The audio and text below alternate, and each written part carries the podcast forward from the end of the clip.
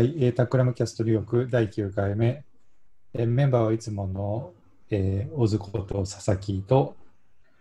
えーニューヨークから元助で収録しております。はい、お願いいたします。はい、よろしくお願いします。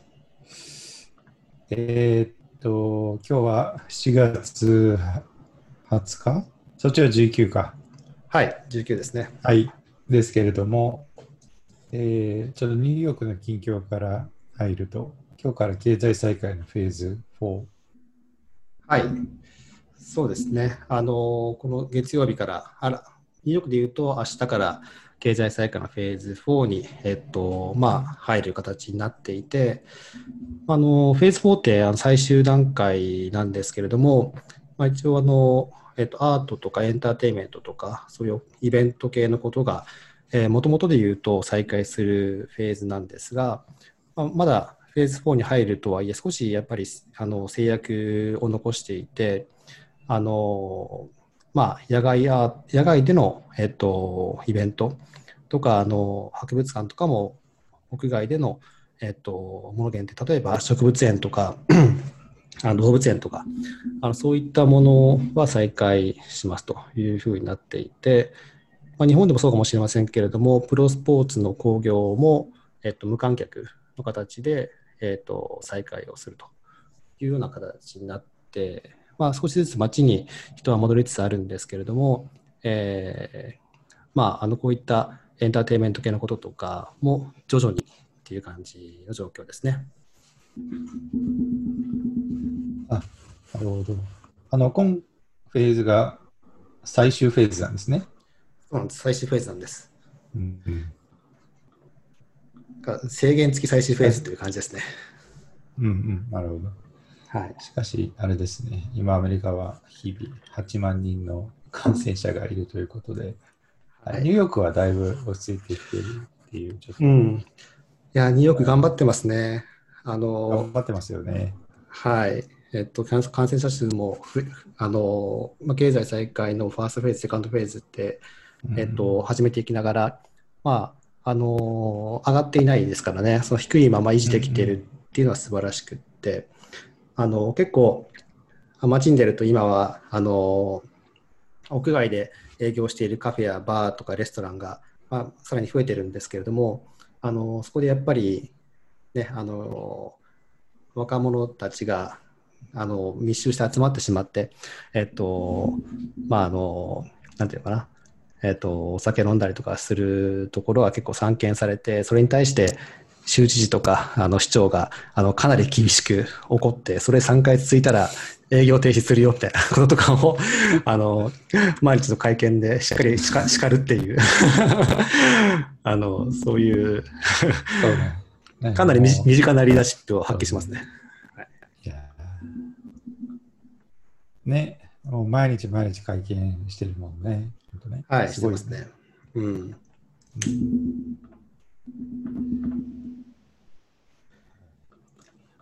あと、あれかな、キングスカウンティに行ってきたということあで。そうなんです。あの、まあ、先週天気が良かったので、まあ、あの、ちょっと近くに用事があって、あの、この、えー、タクラムキャストニューヨークでも、えっと、第2回目で、えー詳しく紹介した、あの、ウイスキーの蒸留所ですね。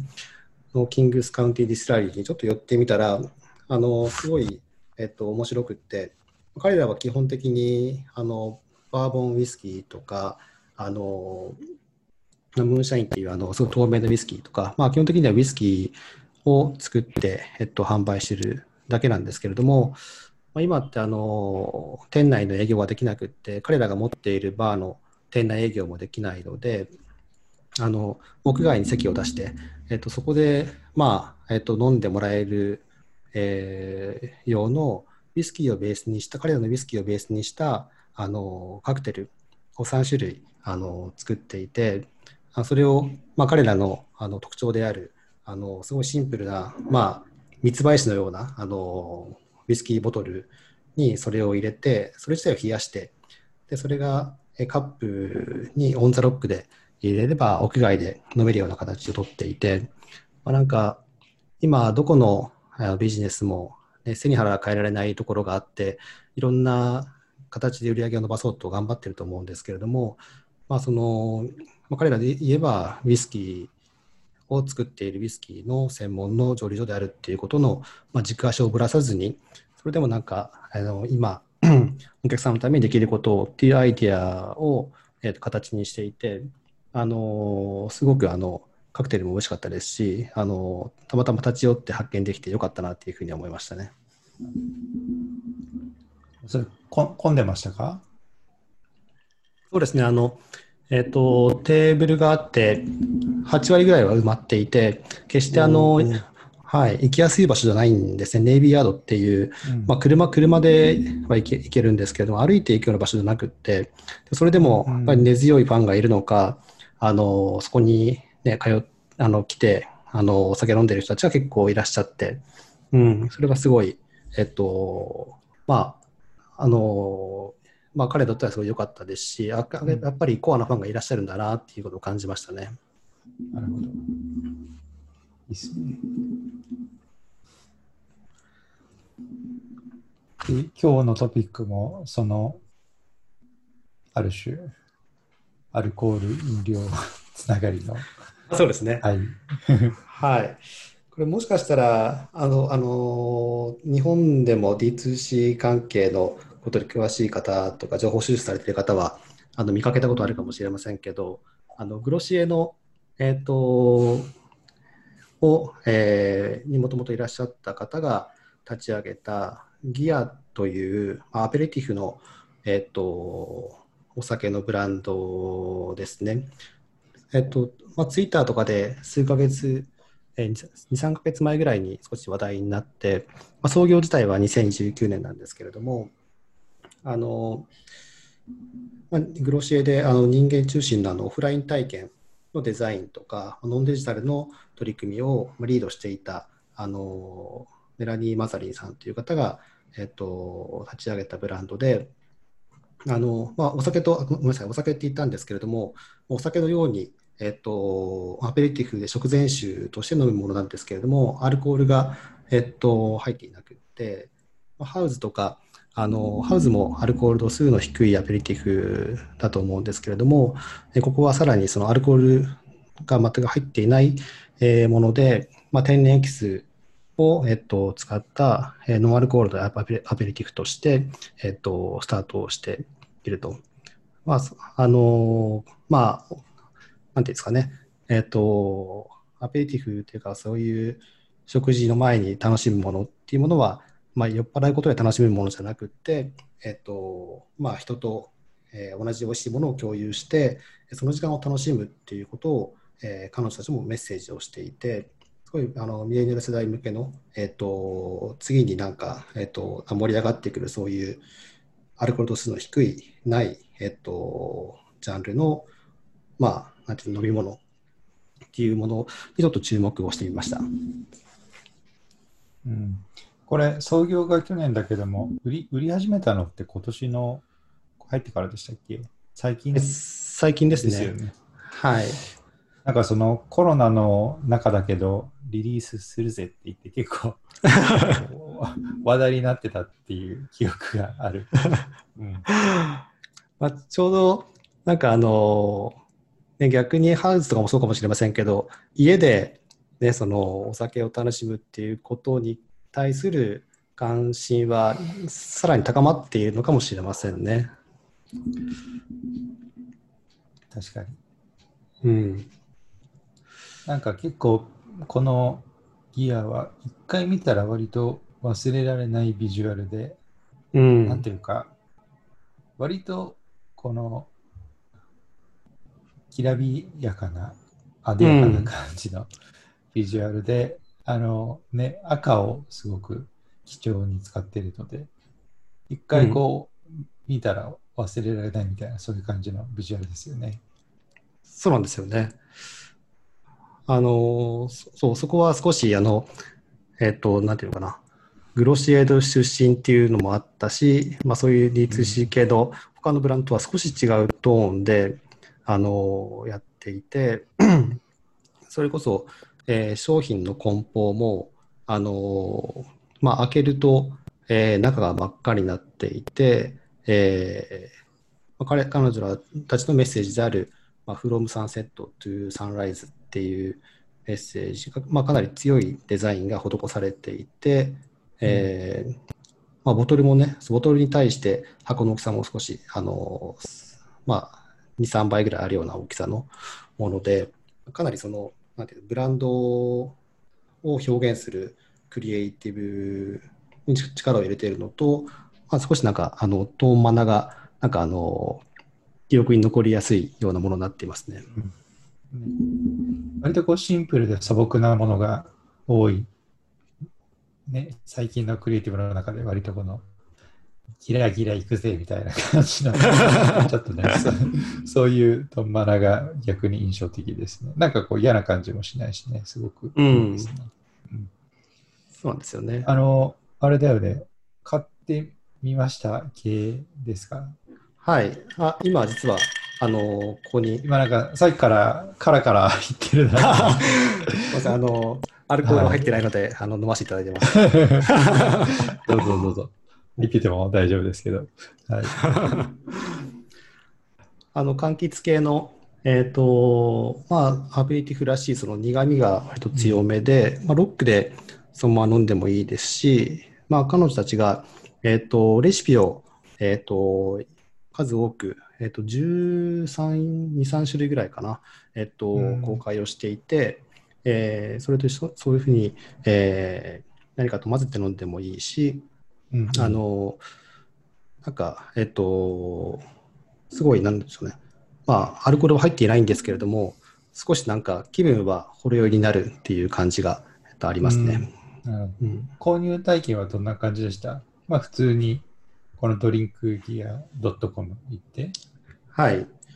に行って、えっ、ー、と、そこは割とシンプルに、えっ、ー、と、設計がされていて、まあ、他のブランドはそうであるように、えっと、カートに入れたりとか、決済とか、えー、これ、もう1種類しかないのか。あ、あそうです。まだそう1種類なんですよ。うん。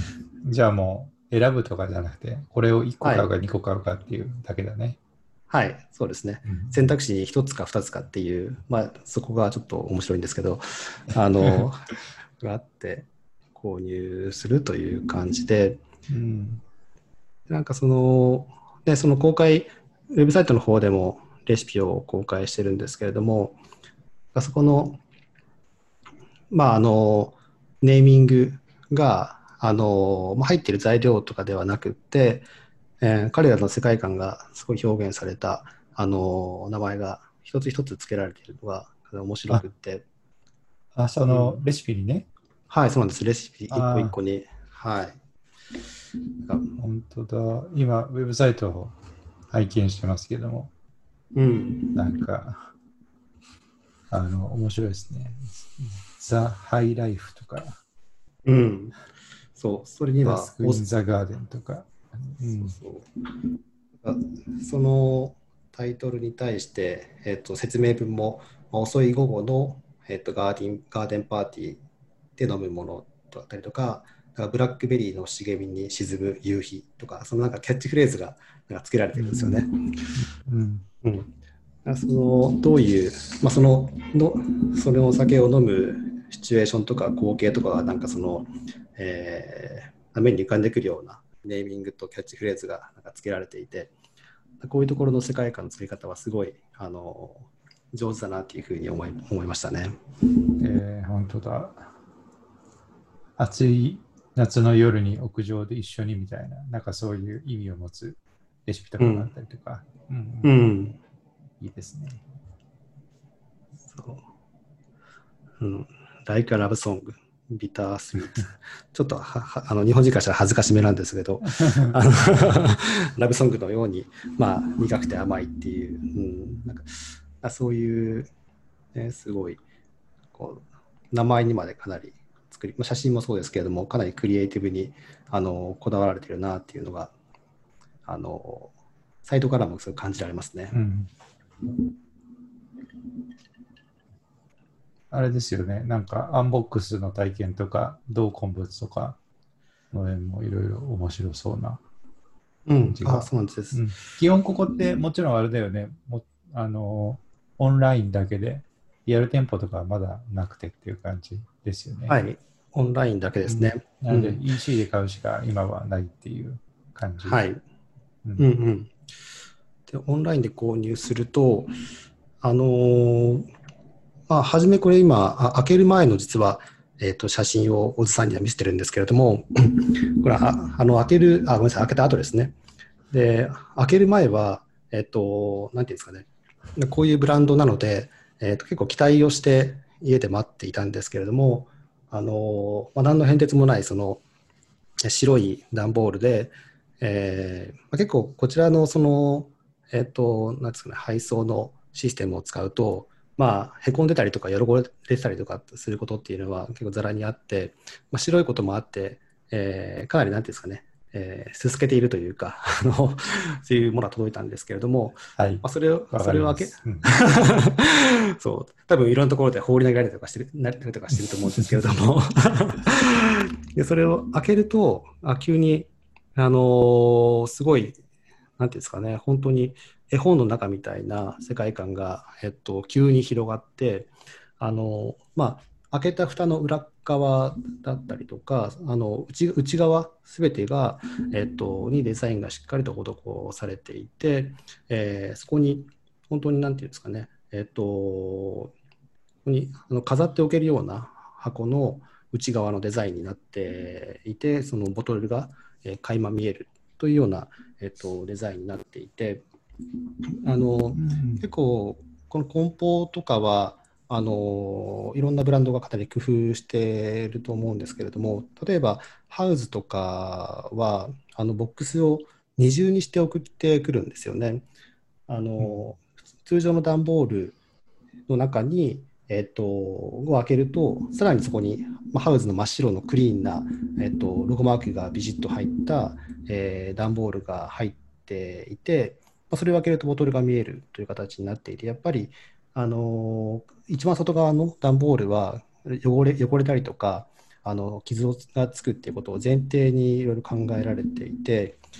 まあ、ここは、えっと、やっぱりでも二重にするとすごいコストもかかりますし、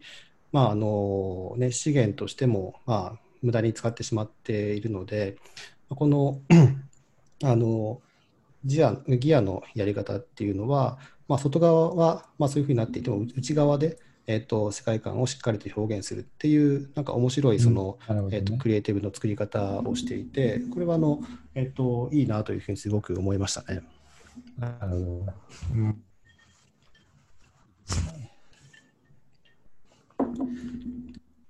そうなんかあのただちょ、ちょっと、ちょっとサイズが大きいボトルの、そうですねあ、ボトルじゃない、あの、箱の？あ箱のはい箱のボトルはボトルに対して、えっと 3, 3本ぐらい入るような、うん、サイズになっていてちょっと、うんうん。面白いけど、ちょっと、やや過剰感も。はいはい。あとなんか、ね、ちょっと写真をまたあ上げてもらってますけど、あの、レシピノートとかだいぶす気合入ってるね、これね。だいぶ気合入ってますね。手書きの、で、このうん、レシピノート、あ、またあの、リスナーの皆さんにはこの例によってインスタグラム連動で写真を上げるので、はい。こちらを見ながら聞いていただきたいんですけど、ね、これってなんか、これって印刷ですか？レシピノート全部。貼ってるんですか？これはあの印刷ですね。すごいまああ、うん。さすがにそこは、うん、いやそう 確かに。確かに。手書きで全部一個一個なんかね貼り付けてあなんかね、切り張りしてる感じがあるね。そうそうそう、手作り感は満載。あでもすごい素敵なデザインなんですけど、確かに一個一個作った感は強いですね。これにレシピとかブランドのストーリーが載っていて、で、あの、で、ポストカードも実は、あの、まあメッセージカードですね、が入っていて、うん。そこには、あの、えっと、チームの、えっと、から、えーまあ、僕の名前を、えっと、ちゃんと書いて、手書きの、えっと、メッセージが、まあ、ありがとうってっていうことが、あの書かれていて、まあ、一つ一つの、あの注文に対して、えー、これをやっているのはあのすごい最初の、えー、カスタマーの、えーと、エンゲージメントをしっかり高めようというする彼らのそのなんかその意思というか大事にするスタンスがすごい感じられますね。ねこれでもさこのレシピノートって絶対してないよね。これ捨てないですね。ね。うん。これこれってサイズどれくらいですか？これはですね、えっと、レターサイズくらいかな。A4 と B5 の間とかですかね、そのぐらい？じゃあ、それなりにサイズあるんだね。でもこれ絶対捨てないですね。いいですね。うん。うん、いや、捨てないですね。あのきっとこれね、写真を撮ってシェアしたくもなるでしょうし、うん、あの、うん、まあ、これにレシピが、確かにあれレシピ入ってるっていうのは一個の戦略としてはいいかもしれませんね。それをまた、後で、うん、後で見て、もう一回見返して作るっていうことができるので、うん。そこれはすごい、あの、あ、でも本当に今改めて見てますけれども、なんか、この、なんていうんですか、一枚一枚印刷をして、まあ、あの背中で閉じるのはホッチキスで閉じられていて、これは本当に手作業とかでもできるぐらいのレベルでやってるので、もしかしたらそこはあの手作りでやってるかもしれませんね、もしかすると。なるほど。はい。なるほど。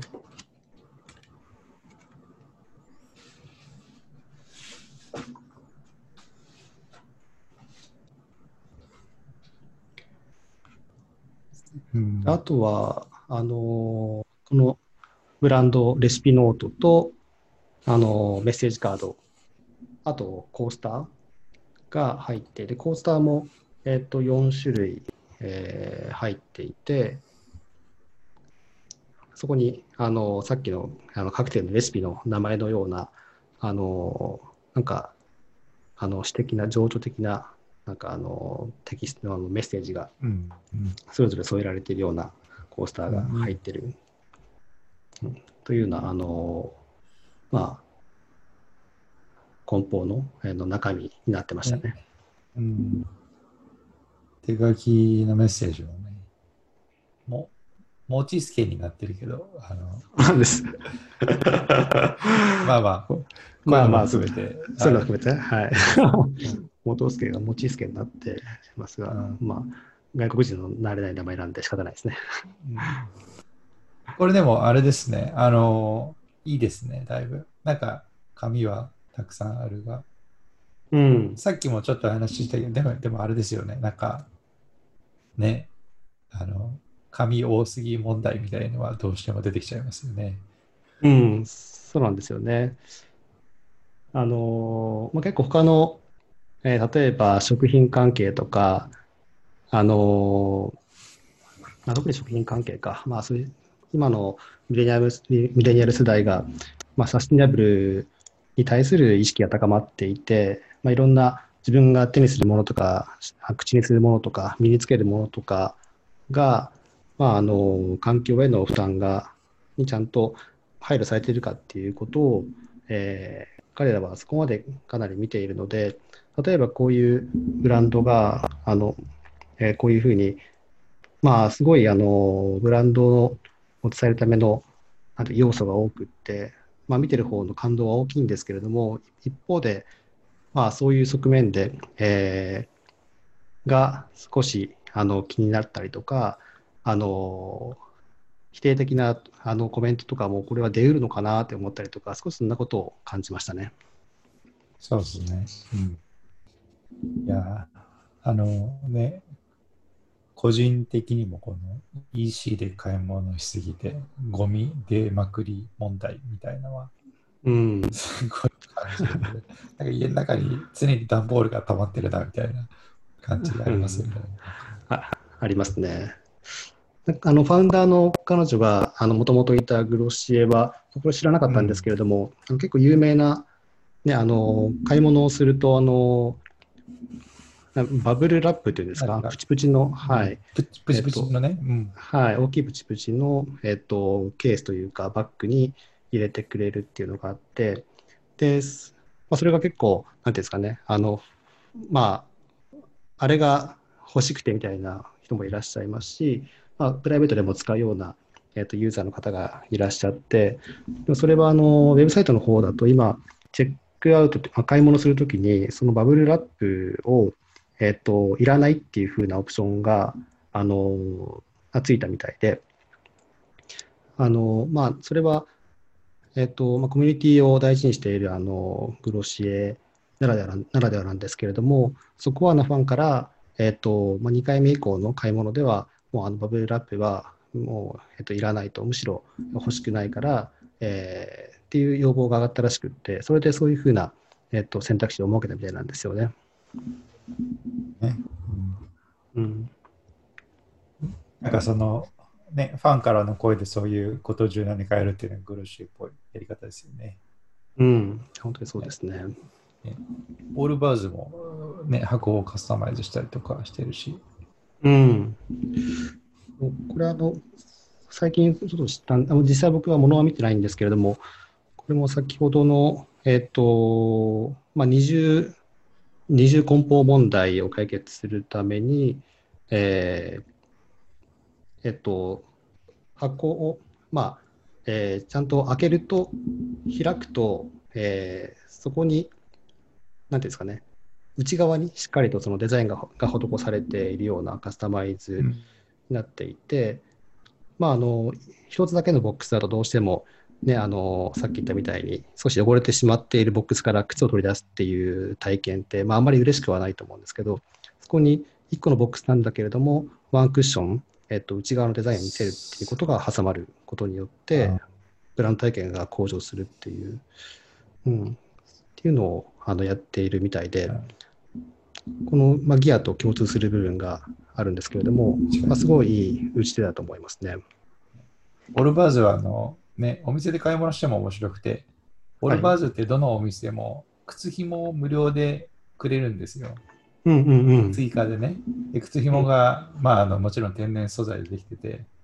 あのたくさんぶら下がっていて、まあ、購入するとどれか一本好きなの持ってっていいよみたいな感じで、うん、あのカラフルなえー、まあ、紐からピックアップしてんだけども、あのグロシエはあの靴箱にその靴紐を通せるようになってて、えー、えっと、で、その靴紐を通したものがハンドルになるっていう感じなんですよ。ああ、なるほど。そう。で靴箱そのものがもう、なんというか、ショッパーになってるっていうね、うんうんうんはい、あの普通のお店で靴買うと、ありがとうございましたって言って、まあ、袋に入れられるんだけど、それがなくて、自分で紐を取ってきて、あ、これでって お願いしたら、その紐をあの持ち手持ち手代わりに、ね、してくれるっていう、うんうん、そういう、まあ、これもすごい素晴らしいなと、ね、思いました。ああ、素晴らしいですね。うん、そしてなんか、購入して家に帰るまでの間、その買った商品のアイテムにその触れ続けるっていうのってすごいですね。そうそうそう、そうなんですよ。うん、あのよく考えられてるし、うん、あの環境にも優しいし、素晴らしいなと思いましたね。ああ、いや、本当ですね。日本だと、なんか僕もいろんなところで買い物してるんですけど、すごくびっくりしたのが、ナイキはアパレルを買うと、あの袋に入れられて届けられるんですよ。うんうんうん、じゃなくて。箱じゃないんですね。そう。で、僕、いろんなところで買い物したんですけど、ナイキだけですね、それをやってるのは。うん。本当に、ね、あの、多分配送中のカーボンフットプリントとかすごい少ないし、ゴミもすごい少ないし、うん、てか、これでいいじゃんって思える感じがあるので、うんうんうん、なんかそれこそあのそういうの嫌な人もいると思うので、グロシエみたいにオプションがつけれるといいですよね。もうそうですね。袋に入れて届けるのでいいですよとか、ね。うんうんうん。いや、本当にそうですね。あ、それ日本のナイキですか？日本のナイキです。うん。最近。すごい。なんかもうオレンジ色の、もうペラペラの袋に入って届くだけ、はい、最初びっくりしたんだけど、開けてみたらね、もちろんダメージとかはないし、うんうんうん、すごい納得感があるというか、うん。あ、いいですね。ありだなと思いましたね。うんうんうん。素晴らしい。ね、なんかこのファウンダーのこの思いというか、うん、さっきの、これってあれですかね、あの、メラニー・マザリンのコメントですかね、最後に挙げてもらってるのは。あそうですね。あの、ドリンキングという言葉をアルコールから取り戻したい。うん。うん。まあ、日本でも、いいよね、このうん。ING がついてるっていうのはね。うん、そうですね。ドリンキングっていう。うん、まあ、日本でもね、まあ、飲むっていう、その単体だけ見ると、お酒を飲むっていうことを指すことが、えっと、に捉えられることが多いと思うんですけど、まあ、そういうドリンキング、うん、っていう言葉を、まあ、アルコールを取らなくても、なんかその、まあ、ギャザリングして、あの誰かと一緒にあのいい時間を過ごすというか、そういった言葉に、えっとまあ、取り戻したいということを彼女は言ってるんですよね。うんいいですよね。だから、うんなんかまあ、その、お酒を売ってるんじゃないっていうことですよね。あるいは、うんアペリティフを売ってるわけではなくて、そうんの周辺にある時間とかシーンを売ってるっていう感じですよね。なので、うんあのカクテルの場合もすべてそのシーンとか、あと状況とかが想像できるような名前にしてるっていうことうんうんなのかな？うんうんいやまさにそうですね。こういったファウンダーの思いがいろんなところにしっかりと反映されているっていうことですね。であと、インタビューで言ってたのが、かなり彼女は、あののキャリアって、まあ、本人は直線的な道のりではありませんでしたっていうことを言ってるんですけども、まあ、経済学をもともと専攻していて、で、でゴールドマン・サックスでのインターンで、まあ、エネルギーのアナリスト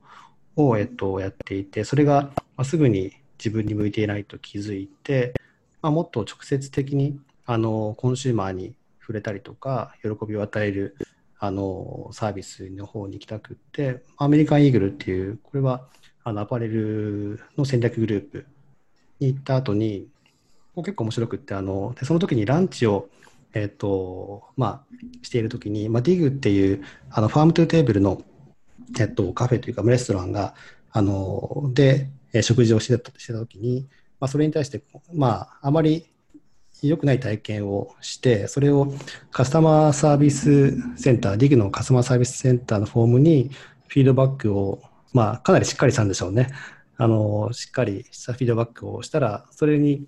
を CEO があのそれを目を通して、そこからそれがきっかけになって、まあ、ディグの戦略チームにあの参加をすると いう、うん、でそこで2年ぐらい、なるほどね。じゃあ、お前がやれといそうそう、じゃあ君がやりなさいと。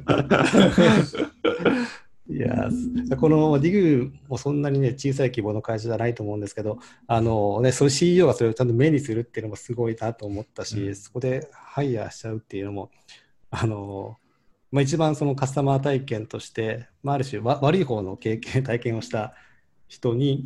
まあ、あとそそういうフィードバックが良かったからだと思いますけど、それを任せるっていうのもすごいなんか面白いなっていうふうにあの、ね、思って、で、その後に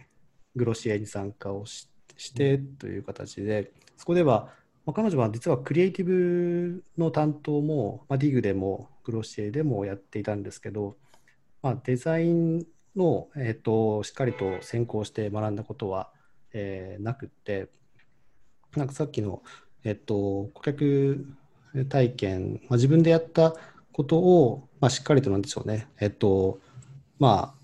フィードバックをして、どういうふうにしたらもっと良くなるかっていうことを、をまあ、あの考えるっていうときに、まあ、こういうクリエイティビティを発揮するときに、まあ、美術の、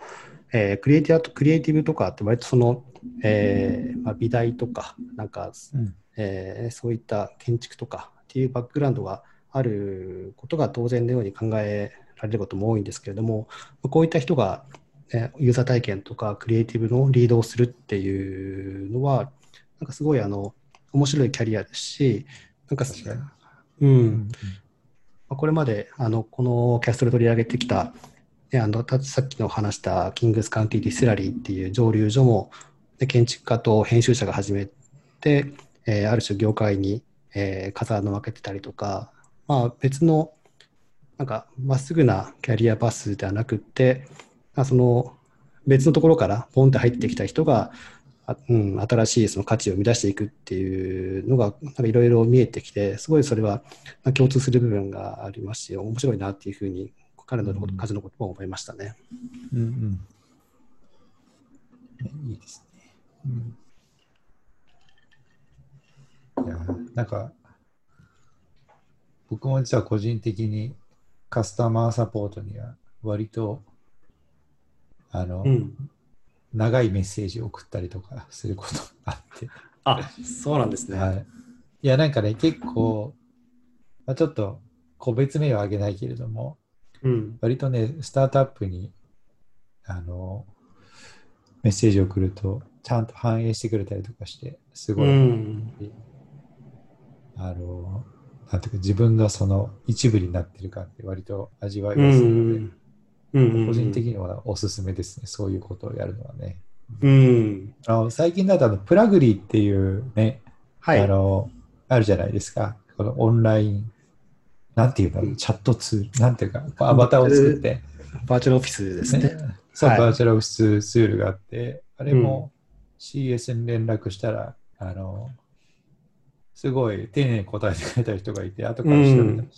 CEO だったみたいな感じで、ね でその後も、なんかチャ、あの、QA、多分 CS、カスタマーサポートの連絡を送ると、多分彼が担当してる時間があって、普通にね、返してくれるんですよ。で、なんかその、なんかタクラムめっちゃ使ってくれてるけどありがとうって言って、君の会社いけてるよねとか言って、なんかちょっと、あの、今度デザインアップデートするから、その時また意見聞かせてよみたいな感じの、そんな感じなんですよ。だからすごいいいなと思って、そういうのがね。いいですね。なんかその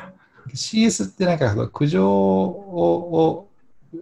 苦情受付窓口みたいに思われがちなんだけど、うんそういう形でね、こちらもそのサービス改善を求めて、なんかインタラクティブに一緒にサービスをね、良くしていこうっていう感じで使うといいものができたりするので、いいですよね。いや、本当そうですね。すでもまあ。本当ね、あの、このファウンダーのキャリアとか本当面白いし、ねこういう人ってたくさん今アメリカで増えてるんでしょうね、多分ね。うん。いわゆるこう、エスタブリッシュとされたビジネスに飛び込むけど、違和感を覚えて、うん。で、ちょっと自分のパッションに合うような仕事を始めるっていう人がすごく増えてるのかなと思う。すごく。うん。うん。うんまあ、こういう人にね、共感してお客さんになる人も多いのかなという感じはしますよね。ああ、しますね。うん。本当におお客さんの気持ちを捉えたりとかすることが、うんうんあの、まあ、むしろ彼女たちの方がそういうところの強みがやっぱあるんでしょうね。うんこれちょっと僕もインタビューを読んでみたいので、後でリンクをあ、送ります。貼っといてもらえると。あ、そうですね。ね。送るじゃないね。あの、み皆さんも、皆さんもそうですね。皆さん読めるように、あの、は